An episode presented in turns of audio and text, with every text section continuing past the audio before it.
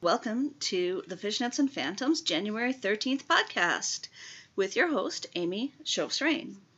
Today, we are doing our best horror movies of 2019, the long awaited best of 2019 list. And I have to disagree with some of my fellow podcasters who say that 2019 was not a good year for horror movies. I found it to be a great year for horror movies. Some of the movies that came out this year are going to be classics to me for probably the rest of my life. I am very happy with this year's choices. So, we are talking about movies released to the general public in the United States for 2019 where I am located. Now, there are other films in consideration that I used in consideration for this year's list that were released earlier or shown in festivals or in other countries, uh, but they were released in 2019 for general public consumption. So that was business first. Um, I have to say congratulations to the winner of the Guess My List contest. The winner wishes to stay anonymous. How boring. Anyways, but they got four out of ten of my choices right, and so they um, they won. They were the one that was picked out of the people that got a higher amount of my choices right. So they have chosen as a subject of my next review 1988's Pumpkinhead, starring Lance Henriksen, the inimitable Lance Henriksen. Um, of course, you can remember him from Aliens and Millennium, uh, which I think actually might be my favorite show of his. I adored that that show. And a creepy guy, but well, actually, he's probably a really nice guy. I don't know. I've never met him personally. Anyways, thanks to all of you that entered our Facebook page and group contest, entered on our Facebook page and group.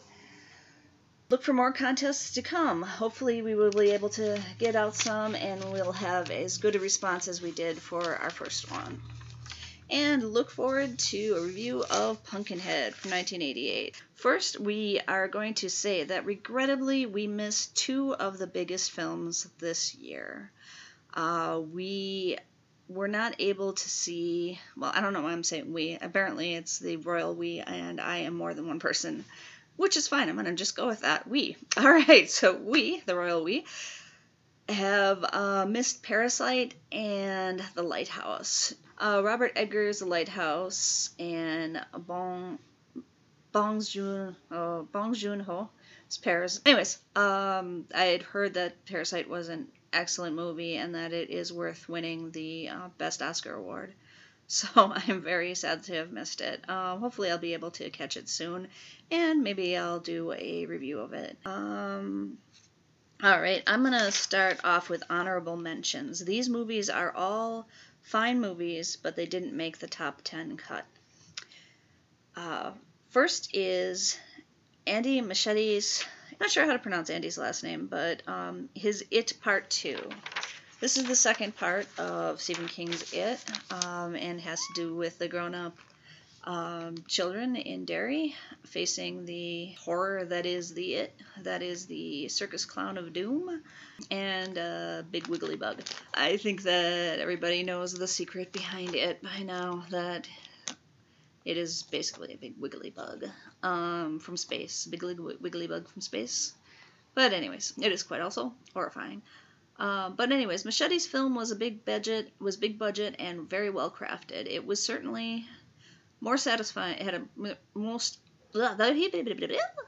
It certainly had a more satisfying end to the story than the TV movie predecessor from the 80s.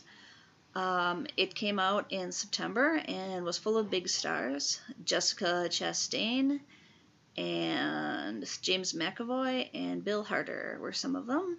They did a great job with uh, King and Gary Dauberman's material and they did do a really good job. It was an extremely well done movie, but it just wasn't my bag of badgers, as they say on another um, podcast. Also, I just like to point out that my co-hosts, um, my furry furry co-hosts, are probably going to be walking by and meowing and possibly turning off the computer.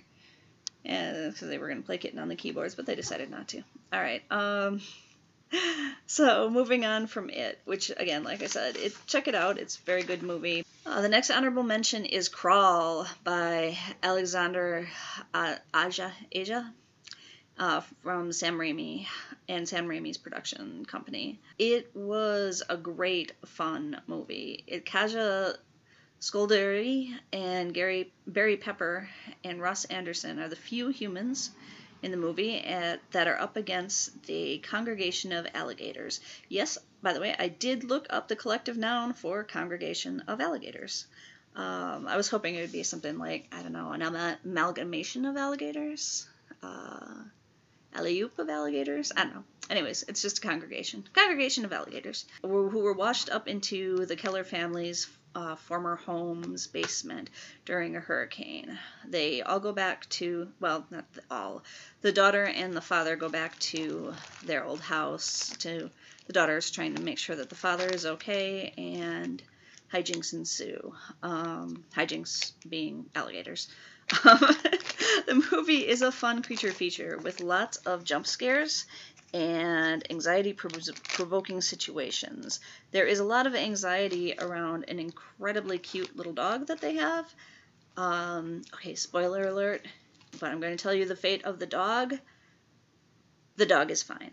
They do not hurt the dog in the movie, and I'm very grateful for that because we all don't want to see the dogs. We don't want to see the animals hurt. I mean, okay, yeah, if it's a big scary monster, that's the part point of the movie is, is that you have to defeat the big scary monster. But just like the regular puppy dogs and stuff, we don't need that in our lives. We have enough, just enough. Don't just leave the doggies alone.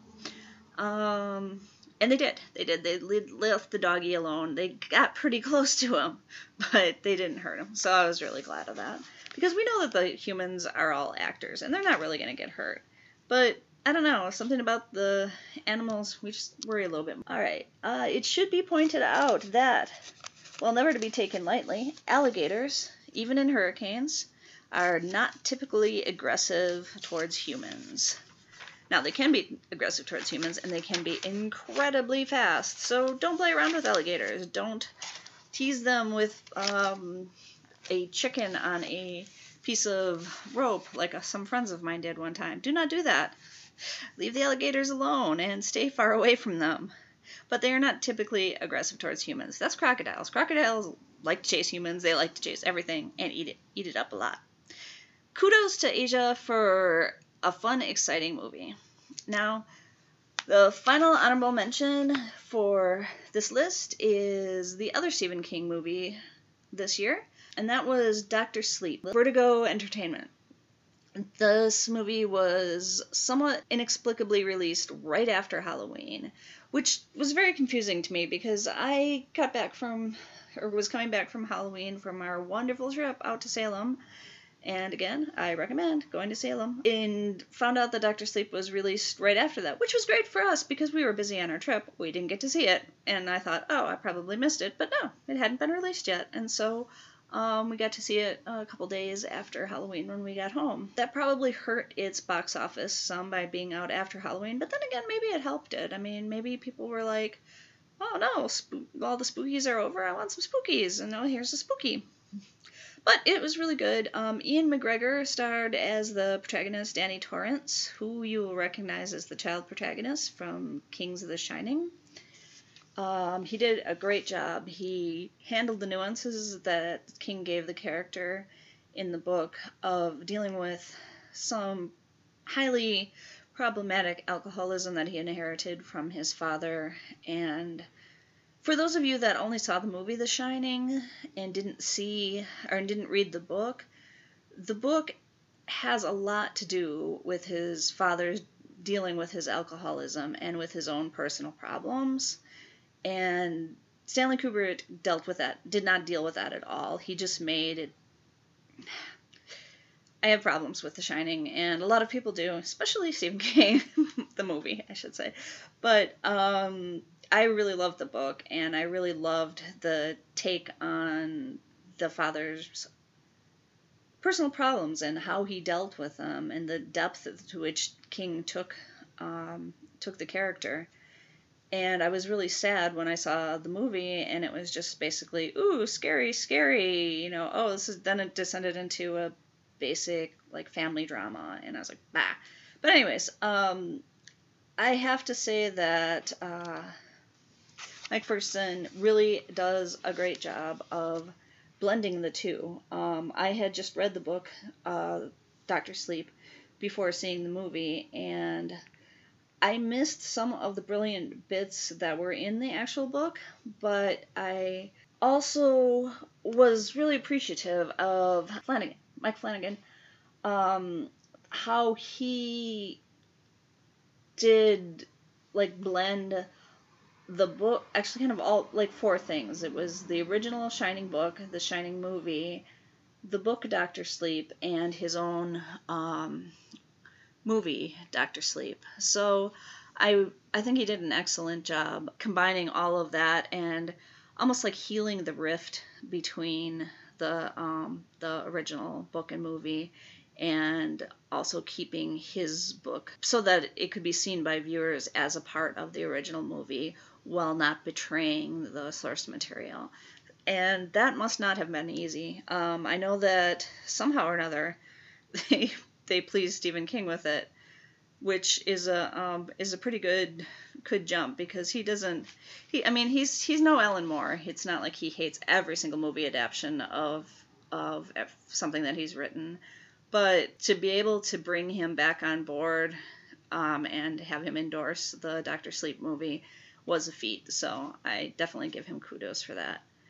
Kyliegh Curran was also powerful as Abra Stone, um, who is the young uh, heroine who fought against villains Rebecca Ferguson and the ever creepy Zahn McClarnon.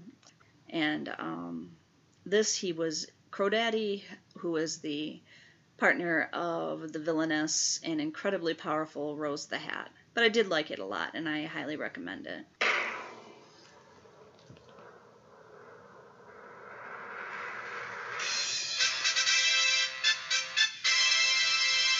Number 10 on my list goes to a small movie, but a very good movie called Culture Shock. It was part of the Hulu's of Hulu's Blumhouse Into the Dark series of movies. Culture Shock was directed by Gigi Saul Guerrero, and it is a smart, I guess, sci-fi social horror that involves a pregnant Marisol, who is played by Martha Higuera, Higuera uh, trying to cross the Mexican-U.S. border uh, with a coyote. And uh, the situation she finds herself in is there's definitely some triggering material in the in the movie. Um, honestly, in horror movies, there's generally going to be some triggering material. I would uh, check out a really good site called Does the Dog Die? I know that sounds like a, a strange site, but bear with me. It is a, a site that tells you things like Does the dog die? Is there a scene with needles in it? Is there a scene with claustrophobia in it? All of the various things that may cause undue upset anyways, I won't tell you too much more. Spoilers, spoilers, etc. But it is a really good movie. I um, I highly recommend it. Um, again, it is an, the Into the Dark series on Hulu that is done with Blumhouse. My number nine is an Irish film called A Hole in the Ground by Lee Cronin. He gets my nod for number nine. This is a very Irish looking movie. I did a class on Irish film, and this is an extremely Irish film. Um, all a lot of the films that were have been filmed in Ireland have a a bluish tint. I'm not sure if they use a blue lens or it everything in Ireland is somewhat blue. Um, I've never been there. It is possible, I suppose, that everything is slightly blue. Um, also, it has some funky wallpaper. And again, almost all of the movies that I've seen that were made in Ireland in the last 30 ish years seem to also have funky wallpaper. So um, the wallpaper here is interesting because it is kind of a a riff off the floor, off the um, carpet in The Shining. It's the same pattern, which is kind of interesting. I've seen it in other movies, but um, it's kind of unusual. The cinematography of the movie is beautiful. It's very well done. Um, the settings are amazing, of course, as Ireland is a very pretty place, and she moves to a small town uh, to get away from an abusive husband. They don't go too much into what happened with her husband, but they infer that the her and the little boy are trying to flee the husband by moving to this small town. The story, uh, the story itself is a bit predictable. However, the way you get to the conclusion, which is you know the point, anyways. I mean, it's not really what happens, but how it happens, as they say. And how it happens is very enjoyable. They do a great job. Um, Sienna Kerslake and James Markey uh, star as the mother and son, Sarah and Chris O'Neill. And Katie Outlinden is a sympathetic yet terrifying older woman as the child murderess, Noreen Brady she has a couple jump scares and she definitely imbues the part with um, scary old lady vibes. We're just gonna say scary old lady vibes. But yeah, I um, I definitely enjoyed that movie a lot. It has some it goes some places that you don't really expect it to go. It is a fairy story basically, and as you know, if you know much about um, horror movies or much about folk tales, um, fairies are not necessarily nice. The Wind blows into the number eight spot on my list. The Wind was directed by Emma Tammi, who took the emptiness of the plains and the incredible loneliness of one woman, and she found that it may be far from the worst situation that our protagonist, Lizzie, played by Caitlin Gerard, has to face. Miles Anderson, in a short but effective part as the Reverend, is suitably creepy. Um, he is sympathetic as well as menacing, and um, I had dreams about him in that part later on that night. It was it was very well done. The movie has a small cast, um, but it, it's interesting because it focuses on the female protagonists and um, it kind of focuses on female conflicts. Um, it focuses on like some of her fears, her fears about um, fears about pregnancy, fears about um, a miscarriage, fears about the unfaithfulness of her husband and what that would mean to her. I think you might have to actually order that movie. I don't know if it's available for free right now. Oh, um, another app that is a good one to check out is um, Just Watch. Um, you can find out where anything is available for streaming, um, and you can also check uh, if it is available locally to see currently in a movie theater. Uh, just watch. It's a free app. Okay, my number seven film manages to be hilarious, gory, clever, solid political satire while dealing with the suburban satanic cults. Satanic cults versus a pizza delivery girl. The movie is Satanic Panic. And um, as of now, you do have to pay for Satanic Panic, but it is available streaming. Um, just a couple bucks, like six bucks, I think, something like that, to rent it. Uh, it is worth it. It is a, a fun ride. It reminds me of a 1980s B comedy, but it is also mixed well with a, a B horror movie. It's heavily gory in parts, but it is has like an almost innocent feel of fun to it which is much needed lately.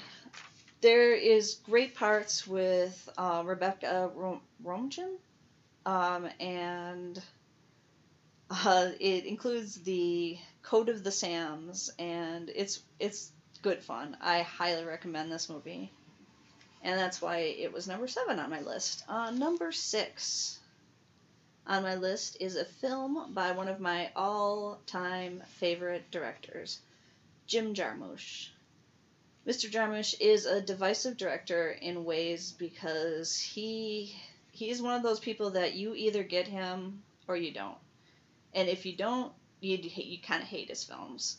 But if you get him, oh man, do you get him? You love his stuff. Um, he does movies that, uh, yeah, uh, that have kind of a um, almost a student film sort of quality to them in a good way. He just has so much humor in just the delivery of lines, and he works with a lot of very famous actors that are basically just buddies of his now. Um, this June, he brought his slow weird to the zombie movie, and appropriately for him, he came into zombie movies a little bit late. Jarmusch's movie, kind of like the zombie movies, the best of those, in my not very humble opinion, is Night of the Living Dead which famously was um, done by a bunch of students who just got together who could kind of sort of act and put them in front of the cameras, and everybody else was behind the cameras. Um, which is great. I love the story of how Night of the Living Dead was made, and if you ever get a chance to watch the making of, I would recommend that too. But the, this movie is packed with Jarmusch's famous friends Bill Murray, Adam Driver, Chloe Sevigny, uh, Tilda Swinton, Carol Kane, Iggy Pop, um, and of course Jarmusch's old friends RZA and Tom Waits. Uh, the zombie the zombies gravitate toward things that they did in life, as Adam Driver points out. And there's a great scene where Iggy Pop is a newly risen zombie and he ends up at the diner with this pitcher of coffee and going coffee and like just pouring the hot coffee in his mouth. And things go on um, there's a satellite that is possibly um, crashed and something to do with the sun not setting. And uh, adam driver as adam driver likes to point out he's been telling us that this is all going to end badly and uh, I have to um, give kudos to Driver for having a lot of humor in um, in him. Um, I've seen him, of course, in Star Wars, the Star Wars movies, and some other movies, and he's a good actor. But I didn't, I didn't know that he would have as much, uh, as good of comedic timing as he ends up actually having. So I don't know if I pointed out how much I love this movie, but I would like to point out again that I love this movie. Can I point that out again? No. Okay. I probably should have put it as my number one. All right, our next movie on the list at number five comes from Japan. One Cut of the Dead creeps in at number five. The beleaguered director, Haraguchi, played by Takayuki Hamatsu, is given the inevitable, unenviable task of filming a zombie movie in a 37 minute one take film. The writer director Shin Shinichiro Ueda. Now, he partnered with the horror movie channel Shudder to film this odd yet hilarious and gory meta zombie movie. It's a strange movie. It takes a while to get into the fun of the movie because at first it kind of just seems like a harried producer or harried director trying to make an incredibly bad movie uh, but as it goes, you start to realize that uh, zombie apocalypse is actually rising around them as they make this incredibly horrible zombie movie. Look for Harumi Shuhama as Nao, I believe her name is Nao, And she is a very capable production assistant who I believe is the wife of the director. And she is letting nothing get in her way to getting this movie made. She is awesomely tough and she just she can't be asked. She's like trying to get this thing done, and she's gonna get it done. And it's great. It's a really fun movie to watch. I highly recommend it.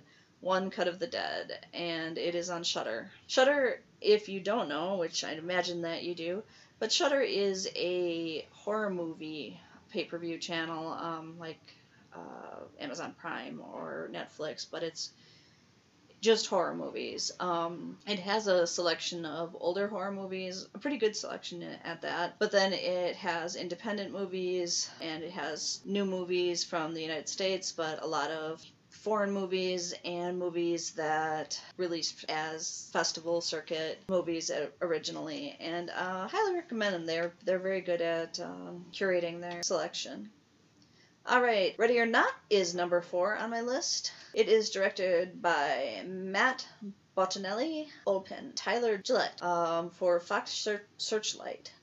Ready or Not is another blend of horror, gore, and social commentary, as well as um, very comedic movie. Um, the young bride Samara Weaving portrays finds herself in finds out that her new rich family is not just rude and boorish, but murderous, self-serving, and in a pact with the devil, or at least seemingly the devil, at least some sort of high demon. She um, she is on the night of her wedding embroiled in a deadly game of hide and seek, where the goal is to bring her back to be sacrificed for the family's patron demon. She, however, is no easy prey. Uh, she definitely is not the one. She's. Did you if if you saw the movie You're Next? She reminds me of that. Like she's she's definitely she's got her fighting skills. She would be on my zombie team. She's uh, not going to be taking any of that. Nikki Guadagni uh, stands out as the bored and blunt Aunt Helene. She is hilarious. And again, she has one of those parts that isn't as much what she says as the intonation and the body language. And she's just, she reminds me of the Dowager in Downton Abbey. She's not gonna. She's just not. but um, it's a really fun movie. It's the family is just they're Addams family nasty. They're just actually they're more than Addams family nasty. They're just beyond. But they're they're really funny. Um, all their their bickering and squabbling and the adventure of the bride and um, her new husband trying to get away from the rest of the family is is great. So enough of the fun and games. The next three movies on my list are some of the most intense movies I have seen, actually in my life. Coming in at number three is Ari Aster's folk horror movie, Midsommar. I was very excited about this movie. It was released uh, July 3rd, which pretty much is Midsummer in the really real world. I think it's like a couple days off. I did a piece on it a couple weeks back, which I highly recommend. It's um, it's a folk horror uh, movie, and it's it's just beautifully done. It's by A24. Just notice that it is up on Amazon Prime for free right now, if you have Amazon Prime. Uh, starring Florence Pugh, this A24 movie contradicts horror tropes by being set nearly entirely in the daylight, very bright daylight because July in this latitude is a land of the midnight sun. Aster has created a masterpiece of folk horror. She, he shows the how the unspeakable brutality of human society lies not apart from ide- our idealized past, but integrated in it and in us all. Uh, Ari Aster does a great job of filling the whole movie with details, and um, even in some of the scenes, there are shadow faces in the background, in the trees, subliminal, subliminal images in the backgrounds of the movie uh, throughout the whole thing. And I, I found it to be an incredible movie. Definitely go for it. It's a great movie.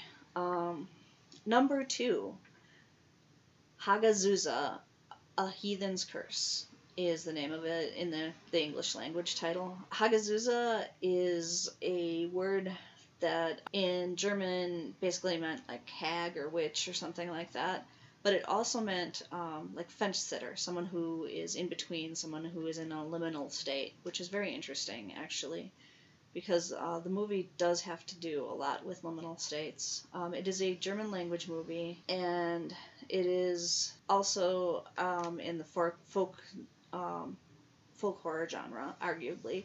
I think I've heard some people say that it isn't exactly folk horror, but uh, if you ask me, I'd say it's folk horror. It was the final project in film school for the director and writer Lukas Feigelfeld, and it was his final project. And he originally released it in 2018, but like I said, it was not available until April uh, 2019. And again, I was very excited when it came out. I've been looking forward to seeing it for some time. I think that it was. Um, advertised probably in Bloody Disgusting and various uh, horror movie news sites. And so when it was actually finally able to stream, I was right on that. It's streamable, I believe, on Shudder as well. Hagazussa follows the life of a medieval peasant named Albrun. The beginning shows her as a child uh, with a character called Mutter, just her mother, and um, it is set in the mountains near Austria, um, and it's set in the 1500s, I believe. It is pretty much the polar opposite of Midsummer. Most of the film is very, very dark. It is sumptuously dark. It was. Um, it's a very beautiful but dark movie. A slow movie that follows the her life as she tries to blend into the society of early Christians um, moving away from paganism. And um, she's kind of caught in the middle. She's already an outsider, her and her mother, and they, peasants in the area, make reference to the fact that they think that she's a witch and that her mother was a witch. And they might be witches. Um, they definitely are not averse to witchcraft. Um, they uh, have. Uh, lots of herbs around their rooms, um, skulls, various other things like that. But she's initially seemingly at the beginnings of being accepted into the peasant community and then very violently thrust out of that beginning community and she definitely has her revenge. Yeah, the there's a lot of physical and spiritual conflict that comes up that pushes her away from the peasant society, and it def- descends into a phantasmagorical reality. In the end of the movie, I don't know, there's just scenes in it that kind of stick in your head, and um, it is a very interesting, intelligent movie to watch. But it's gonna get under your skin a little bit. So yeah, I definitely all the trigger warnings for that one. Um, just just throw them on in there. But yeah, Hagazussa is a big recommend for me. I found it to be an excellent movie um, and definitely a well done freshman effort by uh, Lukas Feigelfeld. All right, the number one movie. We are to the point where we are at number one on our list for 2019. Okay, I had a little bit of a hard time picking from these three which I was going to um, pick as number one, but really not that hard of a time because number one is just beyond the pale. It is amazing. It is a movie from Mexico called Tigers Are Not Afraid in English. It ended up being an easy number one pick because I was blown away at how deftly the um, story is portrayed on the screen and the incredible quality of acting that the young actors in it um, are able to deliver. It is written and directed by Ilsa Lopez, Isa, I'm sorry, Issa Lopez, uh, for Filmadora Nacional. Its original title was Vuelven, which means return. And I can see that as a title, but I believe that Tigers Are Not Afraid is, and it's much more fitting. It is a magical realism film. It follows the young Estrella, played magnificently by Paola Lara, who is given three pieces of chalk by her kind teacher during a gunfight outside of a classroom. Her teacher gives her the chalk as a way to calm her down, and she tells her that the pieces of chalk are each uh, each a wish. And much like a fairy tale, the rest of the film follows Estrella through these wishes and the consequences that come from them. And of course, like any folk or fairy tale, the wishes do not always come out as you would hope. None of the wishes turn out um, as one would generally wish them. The movie is set in Mexico's um, incredibly violent drug war. There are, again, for the trigger warnings, there is a lot of murder and um, sexual assault in the movie. Um, mostly mostly murder and violence. Um, she soon joins up with a group of boys who have also lost their families. She Estrella, when she goes home after getting her pieces of chalk, finds that her mother has disappeared, and she has nothing or nowhere to go. But she is soon interrupted her sorrow by El Shine, who breaks into her and her mother's apartment and um, is stealing the few things that they have. And she follows him home, well, home, quote unquote, to the rooftop. Iannis Guerrero as Caco, Rodrigo Cortez as Paul, Hansel Casillas as Tushi.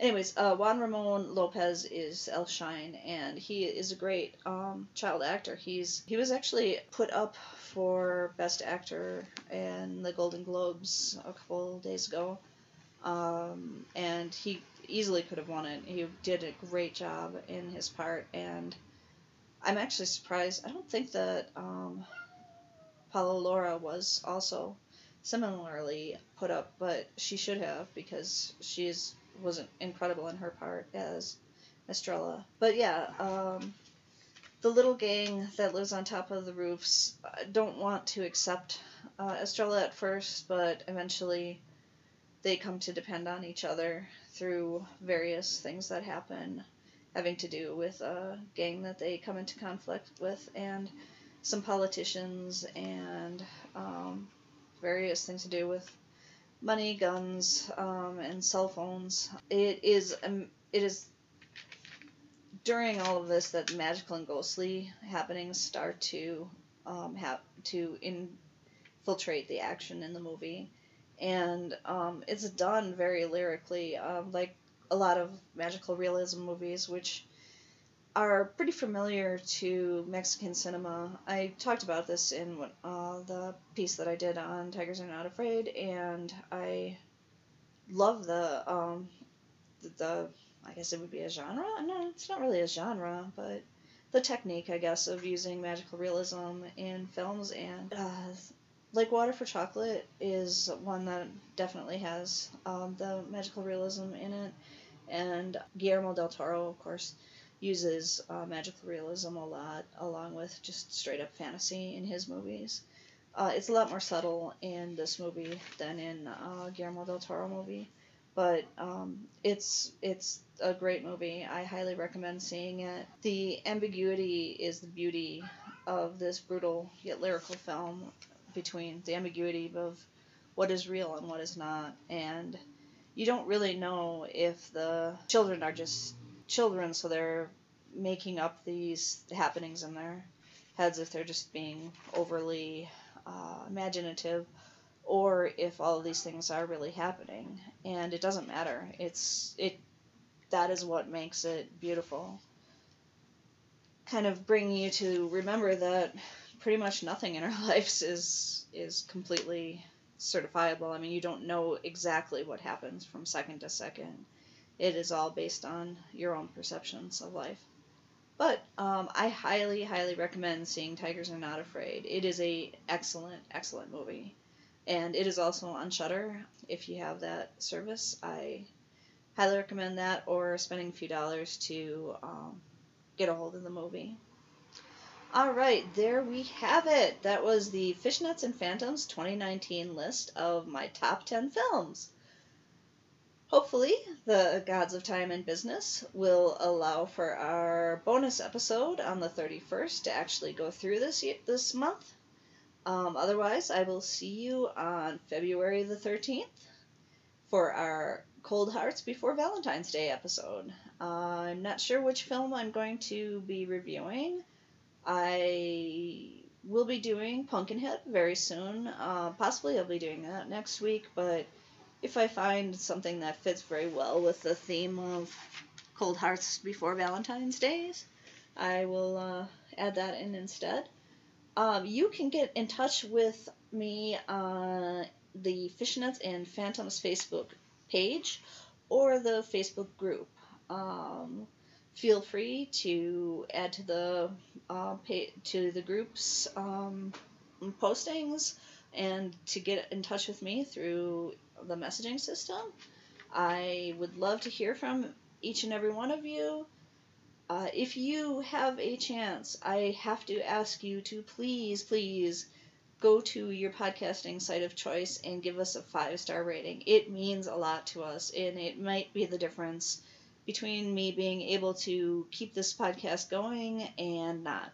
Um, so if you get a chance, please go to your podcast host of choice, Apple I, or iTunes podcasting, uh, Spotify, whichever it is, and give us a good rating and possibly a little review. I um, would really love to hear what you guys think of my little show. Uh, there's my uh, co-host uh, Chi in the background meowing. Um, she also would like to hear from you.